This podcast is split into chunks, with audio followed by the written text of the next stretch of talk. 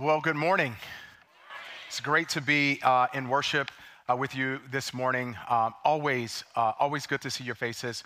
Always good to hear your voices in um, in singing. Um, for the last few weeks, we've been um, we've been talking about um, kind of walking through the book of Titus, and we've been doing a more topical study through the book of Titus. Typically, here at Trinity Church, for those of you who are new, we uh, will take a book of the Bible and we'll teach through the book of the Bible verse by verse. And in this case, however, uh, as we're going through the book of Titus, which is found in the New Testament, um, we're going to let Titus pick the topics and using Titus as a starting point, and then looking at how uh, that particular topic comes up, and then we'll we expand. We've expanded uh, we'll expand that topic. So we've talked about the preaching and leadership. We're going to get into the guts of it uh, as we move forward. But we've, over these last few weeks, we've talked about some things that we typically would not talk about, whether it's preaching or leadership. And we're going to do that again today. Um, and again, when we talk about leadership, we're not talking about just um, individuals in a position. We're talking about anyone who has influence. That means you, and that means me. Uh, every one of us, we have influence one way or the other. So if you have a copy of the Bible, turn with me to Titus chapter 1. And again, if you're looking on the Pew, the, the Bible that the church provides is page 998. Now, we're going to start here, but I am going to take you to um, two passages that uh, highlight what we want to talk about today. Now, if you, I, I want to let you know up front that the story we're going to look at, it does have a uh, kind of an um, kind of an R-rated flair. So if you have small children, you don't want them to necessarily um, hear that story or read the Bible, it's, it's in the Bible, then uh, you're, you're free to say, okay, I think I'm going to step out uh, for that time, but yet uh, I just want to at least to let you know to be forewarned is to be forearmed. And so Titus chapter 1 and looking at verse 5 and verse 6, but, but focused, necess- uh, focused on verse 5. And this is Paul talking to a young pastor by the name of Titus. Paul went and planted churches, and he left Titus on this island called Crete. And Crete was a beautiful place, uh, but it was morally bankrupt. And so, this is what Paul says to Titus This is why I left you in Crete, so that you might put what remained into order and to appoint elders and leaders, that is, leaders and shepherds in every town as I directed you. And then in verse 6 and beyond, he starts naming the attributes of what these leaders should be. Um, now, we talked a little bit about leaders last week and that they should be uh, a certain, um, they, they should have certain characteristics that these leaders are shepherds and they share their lives with the people that they're leading. They, um, they are examples to the flock that they're leading. They are qualified as they lead.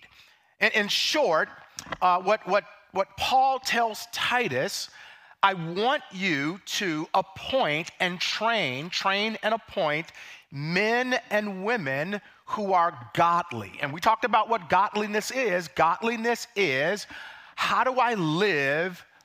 Um, how do I live in such a way that pleases God? The way we know how to please God is reading the scriptures, reading the Bible, so that we might know. Now, unfortunately, unfortunately, we all know leaders who fail. We, we all know leaders who sin.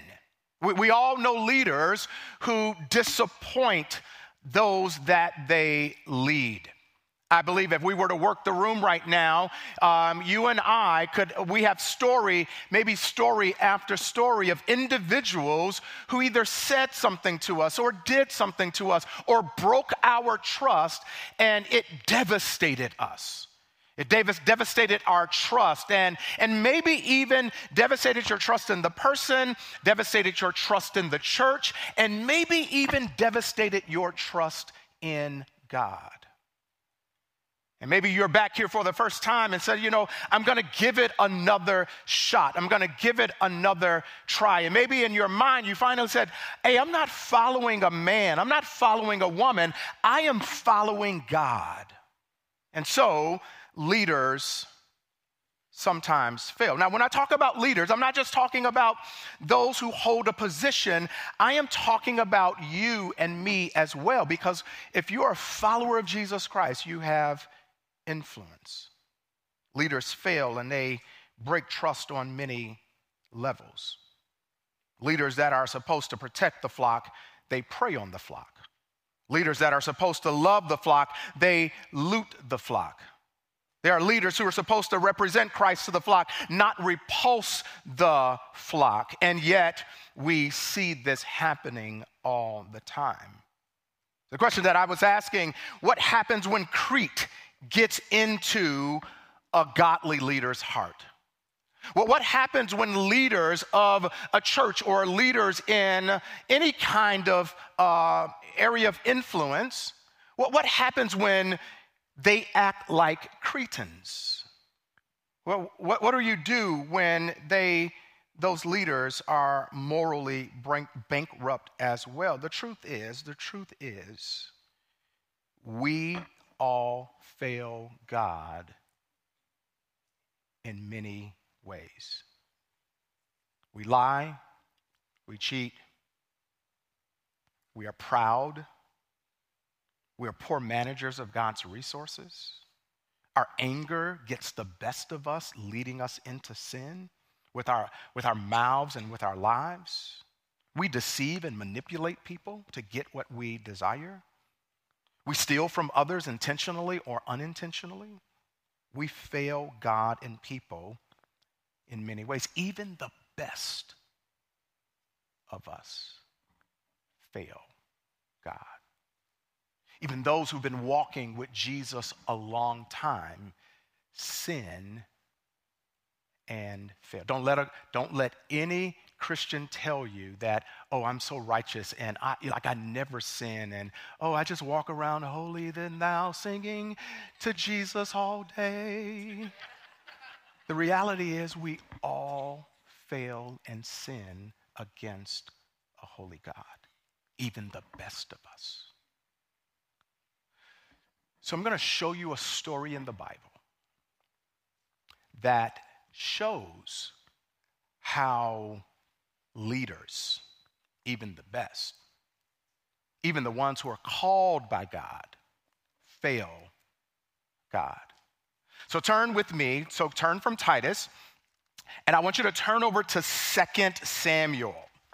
2 Samuel chapter 11.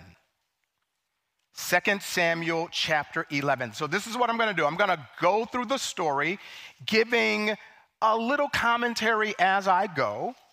And then I'm going to come back and I'm going to ask you your thoughts about this story. What you like about this story? What didn't you like about this story? What rubs you the wrong way about this story? Like, like, like what, what's going on inside of you when you hear this story? What's happening in this story? So, 2 Samuel chapter 11, looking at verse, uh, if you're looking on this Bible, it's page 262. So let's rock. In the spring of the year, the time when kings go out to battle, David sent Joab and his servants with him and all Israel. And they ravaged the Ammonites and, uh, and besieged Rabbah, but David remained at Jerusalem. It happened late one afternoon when David rose from his couch and was walking on the roof of the king's house that he saw from the roof a woman bathing and she was a baddie.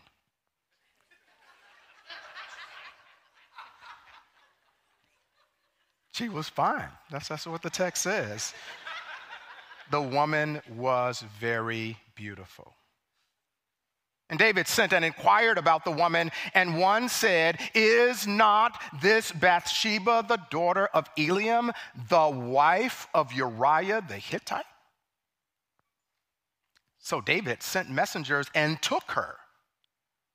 And she came to him, and he lay with her. Now she had been purifying herself from her uncleanness, that is, her menstrual cycle. Then she returned to her house and the woman conceived. She slid into David's DM and said, I am pregnant.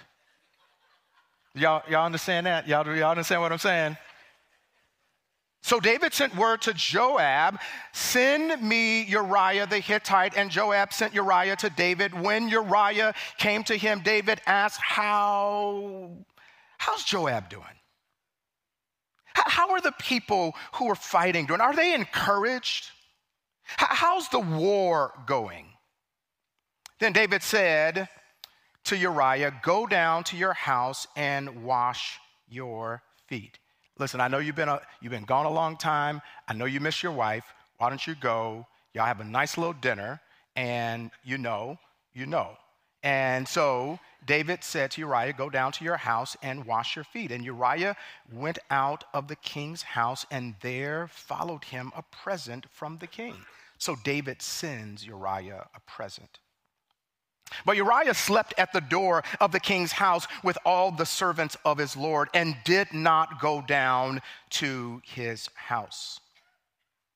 When they told David Uriah did not go down to his house, David said to Uriah, Have you not come from a journey? Why did you not go down to your house? Uriah said to David, I have good reason. The ark of Israel and Judah dwell, the ark and, the, and Israel and Judah dwell in booths, and my lord Joab and the servants of my lord are camping in the open field. Shall I then go to my house? To eat and drink and lie with my wife? Why should I enjoy life when my comrades, my friends, and the reputation of God is at stake? As you live and as your soul lives, I will not do this thing. Then David said to Uriah, to Uriah, Remain here today also, and tomorrow I will send you back.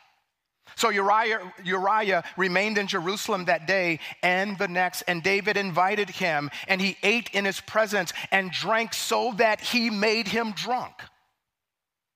And in the evening, he went out to lie on his couch with the servants of his Lord, but he did not go to his house. So David is trying to get him drunk so he can go home and sleep with his wife. In the morning, David wrote a letter to Joab and sent it to uh, by hand to Uriah. In the letter, he wrote, "Set Uriah in the forefront of the hardest fighting, and then draw back from him, that he may be struck down and die." And as Joab was besieging the city, he assigned Uriah to the place where he knew there were valiant men. And the men of the city came out and fought with Joab. And some of the servants of David among the people fell. Uriah the Hittite also died. Then Joab sent and told David all the news about the fighting. And he instructed the messenger when you, have when you have finished telling all the news about the fighting to the king, then if the king's anger rises, and if he says to you, Why did you go so near to the city to fight? Did not you know that you would, did you not know that they would shoot uh, from the wall? You, you, remember who killed uh, Abimelech, the son of uh, Jeru, Besheth? Was it not a woman cast, who cast an upper millstone on him from the wall so that he died at Thebez? Why did you go so near the wall? That's the news that they would give to David. Then you shall say, Your servant Uriah the Hittite is dead also. So the messenger went and came and told David all that Joab had sent him to tell. The messenger said to David, The men gained an advantage over us and came out against us. Uh, in the field, but we drove them back to the entrance of the gate. Then the archer shot at your servants from the wall. Some of the king's servants are dead, and your servant Uriah the Hittite is dead also. David said to the messenger, thus shall, thus shall, you say to Joab, Do not let this matter trouble you, for the sword devours now one and now another. People die in war. Sometimes they one person dies and then another person dies. And now uh, strengthen your attack against the city and overthrow it. And encourage him when the wife of Uriah heard that Uriah, her husband, was dead, she lamented over her husband. And when the mourning was over, David sent and brought her to his house, and she became his wife and bore him a son. Don't miss this last part. But the thing Notice how it's packaged as one thing, but he had many things that he did. But the thing that David had done displeased the Lord. So, that's the story. Tell me what's happening in the story. What's happening in the story? Just, just kind of, we can, I know like we don't talk in church, but you can, I'm giving you permission to talk in church today, all right? So, what happened in the story? Yeah, David committed adultery. Adultery, for those who may not know, is sleeping with someone who is not your spouse. So, David committed adultery. What else happened in the story? Come on, give me some. What's happening in the story? Trying to cover it up. He commits adultery, tries to cover it up. What else happened? Murder. Like, like murdered. Like David had Uriah murdered. That's literally what happened. So, what, what, what else is happening in the story? Yeah, he was out of order. He didn't even go to battle. He should have been with the other kings. And when you and I, when David, when David did not do what he was supposed to do, that led to a greater temptation for him. And had he been at war, this probably would not have happened then. If, if, if we're not guarding our hearts, it will eventually happen. But in this case, he could have protected himself from it happening. All right, somebody else, what, what's happening in the story? Cover up. So, so let me ask, what do you like about the story and what don't you like about the story? Keep it holy in here, all right? We're gonna keep it holy. We're in church, y'all. What do you like about the story and what don't you like about the story? Okay, What's that? I'm sorry?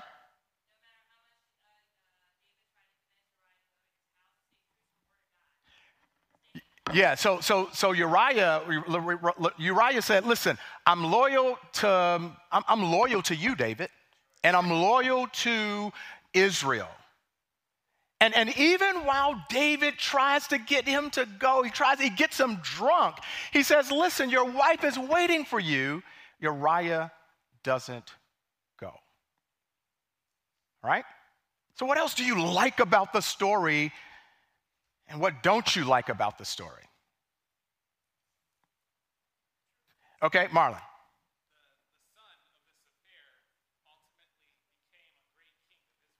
So the son of this affair actually became a great king of Israel. Even there's this redemption that happens in this, um, even as we look as we look forward. Really good. Patty.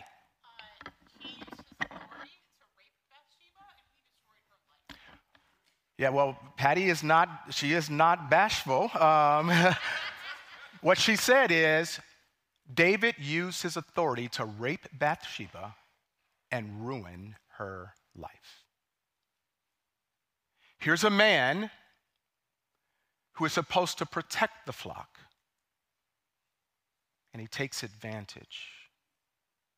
Here's a man who's supposed to use his authority for good, and he uses it for evil. So what else? What what what what do you what do you like? Give, come talk back to me. What do you like about this story? What don't you like? Micah. Joab should have told David no. He was complicit. And Joab should have said, I cannot do this thing. And yet, he had an anxious presence, did not respond, did not do the right thing. What else? What else? Come on, give me, give me some more. Yes. God held him responsible at the end. The interesting thing is, what I like about this story is that it's in the Bible. It's here. And, and this is not, and there, there are individuals who say, well, oh, the, the Bible and Christianity is so pristine, and, and, and, and, and there is nothing but right and godliness. The truth is, is that this is the human experience. This is life, and the Bible shows us life. The Bible shows us the, the, the harshness of sin so that the grace of God may abound even more. And so I'm, I, I love the fact that this is in the Bible. And before we get too hard on David,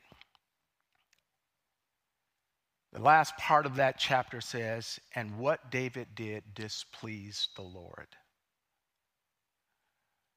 So I took this out of David's life and said, What in my life am I doing that's displeasing the Lord? Again, I said, Well, man, I didn't come to church for this. I came for hope, and we're going to get to hope in a few minutes we, we, gotta, we gotta talk about this.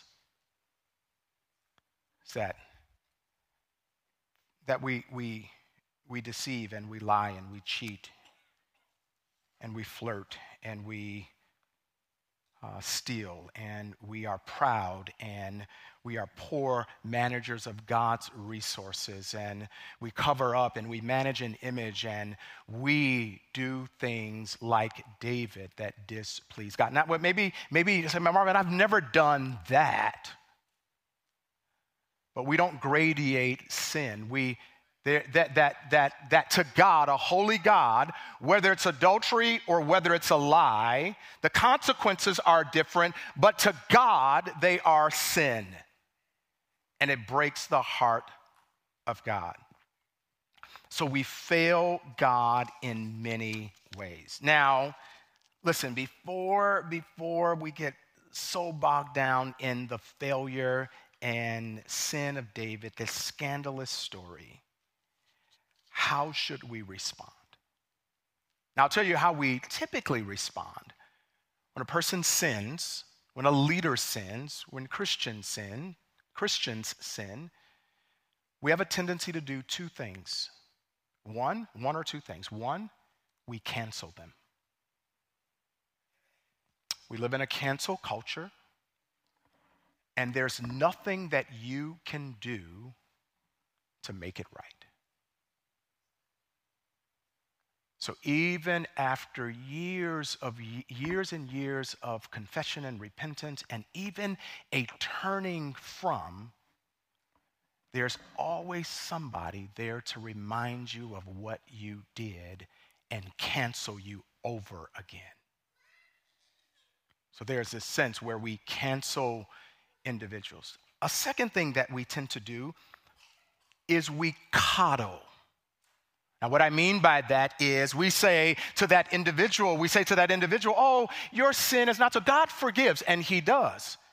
But we never ever talk about the consequences. We never talk about the, the idea that I, I have to be held accountable for what I did. Now, God is gracious. God is so gracious, and we're going to get to that. He is so loving and so kind. And I think that's the reason He pushes us to look at our lives and to say, How have I displeased you, God? So we have a tendency to cancel and coddle. But what is the right response? Well, the right response, we must confess and repent. Now, I want, what I want you to do, I want you to turn over to the book of Psalms, Psalm 51. Psalm 51. So, David, God, God uses a friend of David's to confront him, guy by the name of Nathan. Confronts him, um, confronts his sin, and tells David, that you've sinned against God. Now, David tried his best to cover up, cover up, cover up, cover up, cover up, cover up. And it's when God revealed David's sin to him, he wrote a song. He wrote a song. And Psalm 51 is that song. And that song shows us how to actually repent and confess, and confess and repent. So, what I have a tendency to do, if you're anything like me, I do a general confession God, forgive me for all my sins. And I don't get specific. This psalm is really a song, a heartfelt, a, heartfelt song to God about how David broke the heart of God and David's plea for mercy and David's plea for God's compassion and David's plea for God to restore him and love him and care for him and to let the Spirit of God cause him to rejoice again. And this is, this is a psalm that is so rich with meaning. I'm not going to be able to deal with the entire uh, psalm, but I want to kind of show and highlight a few things that you and I should do when we break the heart of God, when we sin against God. So here's the first thing it says, uh, verses 1 through 3 Have mercy on me, O God, according to your steadfast love, according to your abundant mercy. Blot out my transgressions, wash me thoroughly from my iniquity, and cleanse me from my sin. The first thing that is super, super important if we're to if we're to experience the joy of the fellowship of God after we've sinned against Him, here's the first thing that's important specify the sin. Specify the sin. I want, to, I, want you to, I want to show you something. Look at verses one through three again. Have mercy on me, O God, according to your steadfast love, according to your abundant mercy. Here it is. The first thing blot out my transgressions. Transgressions is the first word. Wash me thoroughly from my iniquities. That's the second word. And then cleanse me from my sin. That's the third word. And so, what David does, he gives us color to three ways in which we break the heart of God. Transgressions is rebellion against God's authority. So I know this is the word, and I've kind of just said, you know something, I really don't care about the Bible anymore. I got my own thing, don't want to, don't want to worry about it. So I'm rebelling against God's authority. That's transgression. Iniquity is taking something straight and making it crooked. And so David made marriage that is straight and he made it crooked. He took a friendship that was straight and he made it crooked. He took something that was good and right and he distorted it. And so David is saying, God, I have rebelled against you. I've taken something straight and I've made it crooked as the king. And then he says, he says, I want you to cleanse me from my sin. Sin is missing the mark. I see the target, God, but I'm to shoot the arrow over here. I see the target, God, but I'm going to shoot the arrow over here. And so David is, he specifies his sin against God. God, I've rebelled against you. God, I've taken something straight and made it crooked. And God, I intentionally missed the mark. So specify the sin. Instead of being general, God, I stole something. God, I flirted with someone who was not my spouse. God, I, I actually cheated on that exam because I wanted to get into whatever school or whatever. God, God, I, I, I specifically this, and guess what? Here's what I'm convinced of. If you don't know what it is, the Holy Spirit will reveal to you what it is. That thing that that that that kind of sticks in your craw, it's the Spirit of God revealing. Here's the second thing ask for mercy. Specify my sin, ask for mercy. Verse 1, it says, Have mercy on me, O God. And so here David appeals to God's forgiveness based on his character. And God is a merciful God. And when we talk about mercy, it is giving God, would you please give me something I don't deserve? I deserve death, I deserve punishment. But God, I know your character to be merciful and compassionate. Can you throw some buckets of mercy on me, God? God, I've broken your heart. Can you throw some buckets of compassion on me, God? God, yes, you would be justified if you got rid of me right now, but that's not like you, God. You give people mercy. Has anybody ever experienced the mercy of God? Has anybody in the room, you deserve death. You deserve the punishment of God. And God says, I am not going to punish you today. I am not going to kill you today. I am going to shower you with my mercy, my love, my compassion. Do I have anybody in the house who's experienced the mercy of God?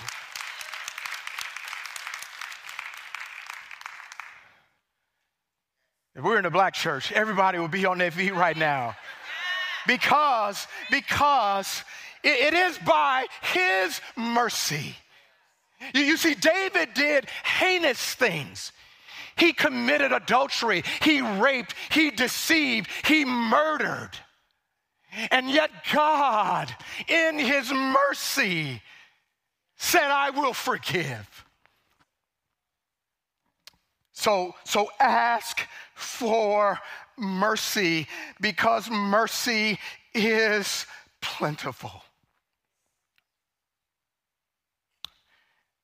Ask for mercy. Here's the third thing understand the impact of our sin. And what I mean by that is David hurt, hurt Bathsheba. He killed Uriah. He, I think he probably broke a relationship with Joab. And yet, David, when he says this, uh, when, he, when, he, uh, when he gives this psalm, verse 4, look at verse 4, it says, Against you and you only have I sinned and done, and done what is evil in your sight, so that you may be justified in your words and blameless in your judgment. What David understood yes, he hurt Bathsheba. Yes, he hurt Uriah. Yes, he hurt Joab. But ultimately, all of our sin is against God. And so he, he says that God, I have broken your heart. The God who made me king, I broke your heart. The God who anointed me, I broke your heart. The God who appointed me, I broke your heart. The God who gave me gifts and abilities, I broke your heart. Yes, God, I am so sorry that I hurt Bathsheba, but ultimately, I hurt you. And within understanding the impact of our sin, we should avoid defensiveness. In the same point, we should avoid defensiveness. Well, God, they made me do it, they made me cuss them out. No, they didn't. They made me lie. No, no, they didn't. It's, it is, I broke the heart of God and I refuse to be defensive and justify, to justify my sin, to rationalize my sin. So confess, specify the sin, ask for mercy, understand the impact of my sin. And then, fourth, verse 8, ask God to break us and heal us. Look at verse 8. It says, Let me hear joy and gladness. Let the bones that you have broken rejoice. In other words, God breaks David. He breaks him of his pride. He breaks him of his deceit. He breaks him of his, his, um, his, um, his ability to think that he's above the law as king. And God breaks him down. But he just doesn't break him to hurt him, he breaks him to actually heal him. So when I was in high school, I broke my ankle, and um, the doctor had to, my, my ankle, and I'm gonna gross people out right now. I was playing basketball in the alley, and um, I came down in a, in a crack, and my ankle was stuck like this. Bone comes out on the other side. My ankle is stuck like this. This is how I go to the doctor. And so the next day, what the doctor does, the doctor, the doctor resets my ankle, putting it back in place. And, and, and I would have been kind of dumb to say, Doc, what are you doing? That hurts. Like, like, you don't know what you're doing. I could have said that, but the doctor, I'm resetting your ankle so that I can put it in place, put a cast on it, and after three months, my ankle was healed. Sometimes God breaks us to heal us. Sometimes God breaks us of pride and anger, and, and, and, um, and um, sometimes He will take everything away from us so that we might be better stewards. Sometimes He will put that person on your job to quote unquote anger you to help you have self control. So sometimes God breaks us to heal us. Here's another receive the comfort of the Holy Spirit, verse 11. Verse 11 says, Cast me not away from your presence and take not your Holy Spirit from me. So after God breaks us and heals us, the Spirit of God comforts us. Even in conviction, it, conviction is a gift. The pain of conviction is a gift. What is conviction? Conviction is God pointing out my sin and me not only feeling bad about my sin, but feeling bad about me breaking the heart of God because of my sin. But even in that, it's the fact that God is still talking to us through conviction. If you sin without any conviction at all, without any pain of the sin you've committed, something is wrong. Something is wrong. When we sin and we feel bad, not that we got caught, but we feel bad that the hand of God is on us. That's a good thing. Because it still it says that the Spirit of God is working and He comforts us as we walk through. Here's another one. Here's a, let me give you a couple more and that's it. Speak of God's grace and His truth. Verses 12 through 15. 12 through 15, it says, Restore to me the joy of your salvation and uphold me with your willing spirit. Um, then I will teach. So after I've been forgiven, after I've been broken, after God is restored, I will teach transgressors your ways. I'll tell them not to go down that road. I'll tell them you shouldn't do that and sinners will return to you. Deliver me from blood guiltiness, O God, O God of my salvation, and my tongue will sing aloud your righteousness. O Lord, open my lips, and my mouth will declare your praise.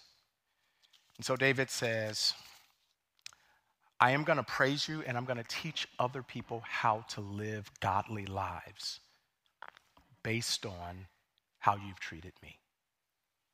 And then lastly, verse 17, it says, The sacrifices of God are a broken spirit and a broken and a contrite heart, O God, you will not despise. Commit to obey God.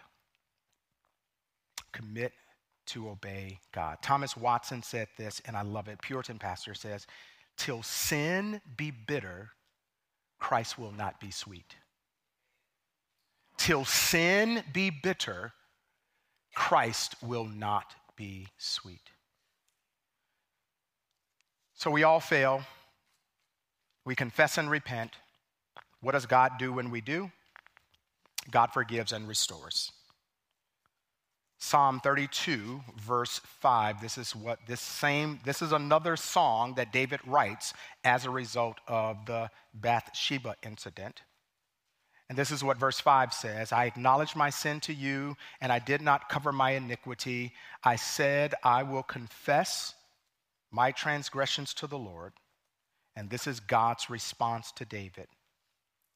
And you forgave my crookedness. You forgave my rebellion. God forgives and restores. 1 John 1 and 9, and then I'll finish up. 1 John 1 and 9. If we confess our sins,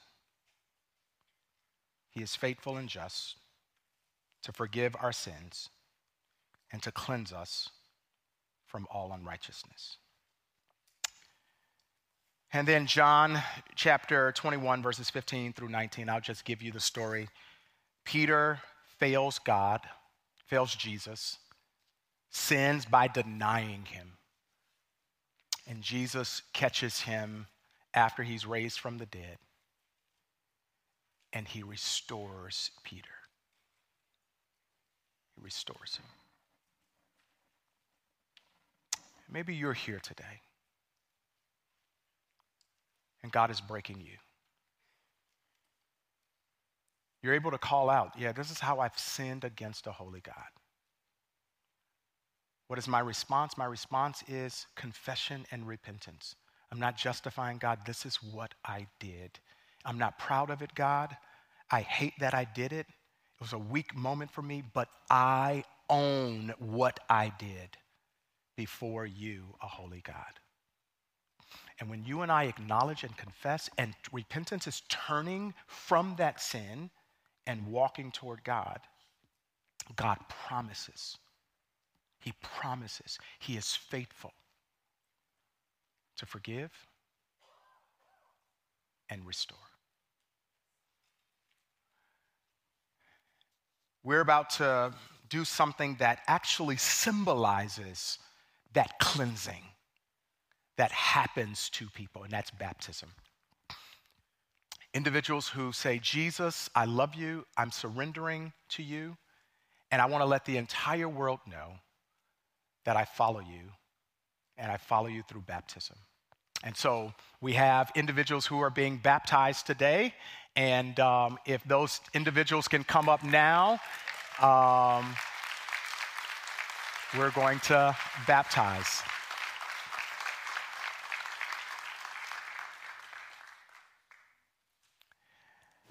thank you Thank you so much for saying yes to Jesus. And, uh, and that's what we're about to do. We're baptizing you now. And so, Pastor Jack. Hey, friends, welcome this morning. Cassidy, come on down. I got you. Like spotting. yeah. Got it? Yeah. All right, you can stand right over here with me. We're going to look this way. And uh, Cassidy, I'm going to ask you three questions. I'm going to put you under the water after I ask you to grab your nose with one hand and grab your wrist with the other. That way, it just gives me something to hold on to, right? Uh, so, Cassidy, in the presence of your brothers and sisters, have you given your life to Jesus Christ as your Lord and your Savior? Yes, I have. Committing the rest of your life to follow and to seek Him? Yes. Forsaking all other loyalties so that you might serve Him alone as your God and your King? Yes, I have. And Cassidy, you can grab your nose. Stand up over here, right there. There you go. Then I baptize you in the name of the Father, the Son, and the Holy Spirit, buried with Christ in baptism, raised to walk in the newness of life. Good job, sister.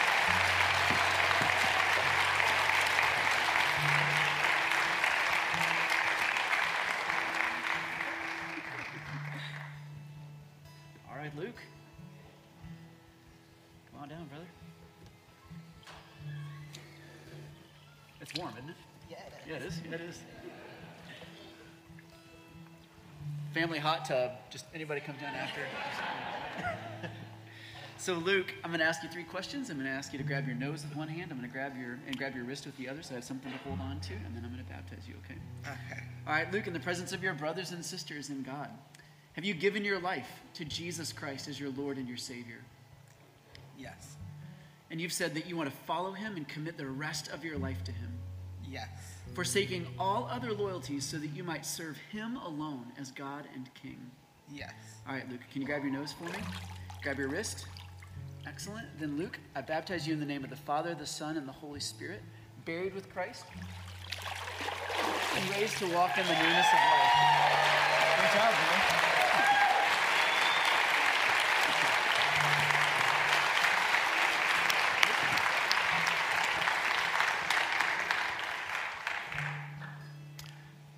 So, friends, I don't, I don't know where you are in your walk with God. Maybe you came here with a friend and it was like, I'm just coming because there's free lunch afterwards, and, um, and so I decided to come. But maybe in this moment, God met you here. Maybe today is a new beginning for you to begin a journey with Jesus.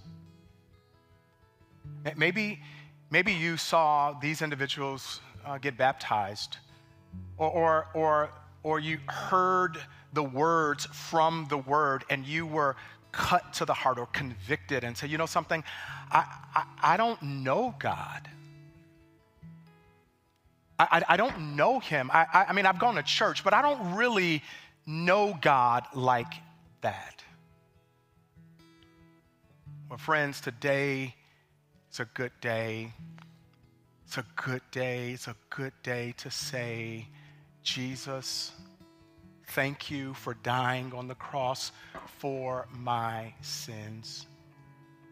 I admit that I am separated from you. My sin separates me from you. In fact, I don't even want to talk to you because I am so unholy. And God, you would never hear anyone like me because you don't know the stuff that I've done. David, listen, that's a fairy tale. That like I mean, or that's a that's a minor story. You should see my life. And I would say, I would say, if you're not convinced that the God who gave David mercy is the same God who has enough mercy for you. And he is waiting with open arms to, for you to say, Yes, today is my spiritual birthday. I want to follow Jesus. I admit that I am a sinner. I admit that I am separated from God. I admit that God provided a way back to Him through His Son. And by faith, I say yes to Him now. And God gave us a 70 degree day so you can even get baptized today. If that's your desire, if that's your heart to say, I want to begin, we have towels, we have shirts, I want to begin with Jesus today and be baptized today. We got time. I mean, I know the clock says one thing, but we have time. Is the Spirit of God moving you today to respond? You said, but man, my, my clothes, like, I, you know how much I paid for these clothes? Listen, we'll dry clean them for you. What we care about, if, if you stay around Trinity long enough, what we care about more than anything it is not you attending on a Sunday morning. It is not you attending all of these things that we mentioned. All of those things are great. What we care about more than anything is that you would have a relationship with Jesus. That's what we care about more than anything. And so today is a good day to say yes. Again, I'm not trying to force, and I'm going to step back and I'm going to let the Spirit work, and I'm going to let Dave kind of lead us in worship of God. And if that is the desire of your heart, on that first note, second note, third note, as we sing together, as we stand and sing together, you can slide out of the aisle and just say, I want to say yes to Jesus. I want to be baptized today because if I die today, I don't know where I would spend eternity, and I want to do business with God today, right now, so that I know that I know that I know I would be in eternity with Him. Can we stand? Again, if that's you, feel free to come on down as we sing.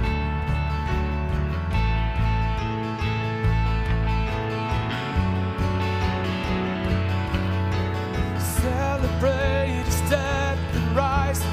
Lift your eyes, the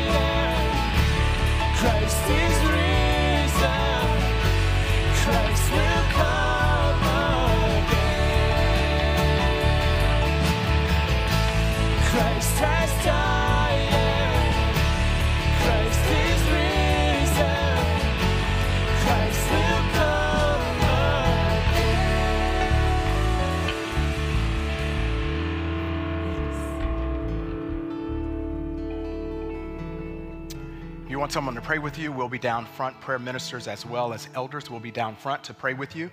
And if you, um, even if you decide that Jack will still be in the tub just a little bit, and uh, and um, let me pray for us. So, Father, thank you for your love for us. Thank you for your buckets of mercy. Thank you for your buckets of grace.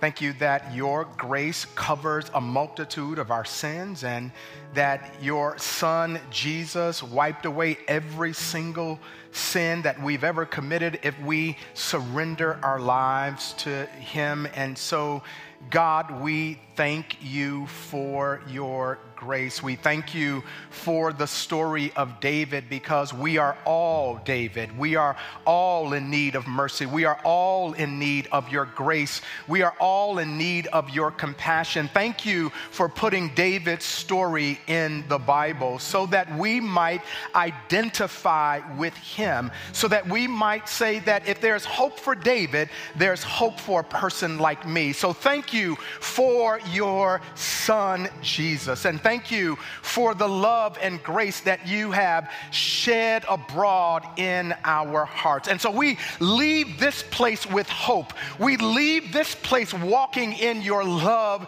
and your grace. We leave this place saying thank you for all that you are to us. Now, bless us and keep us. Cause your face to shine upon us. Be gracious to us. Turn your face toward us and give us your peace.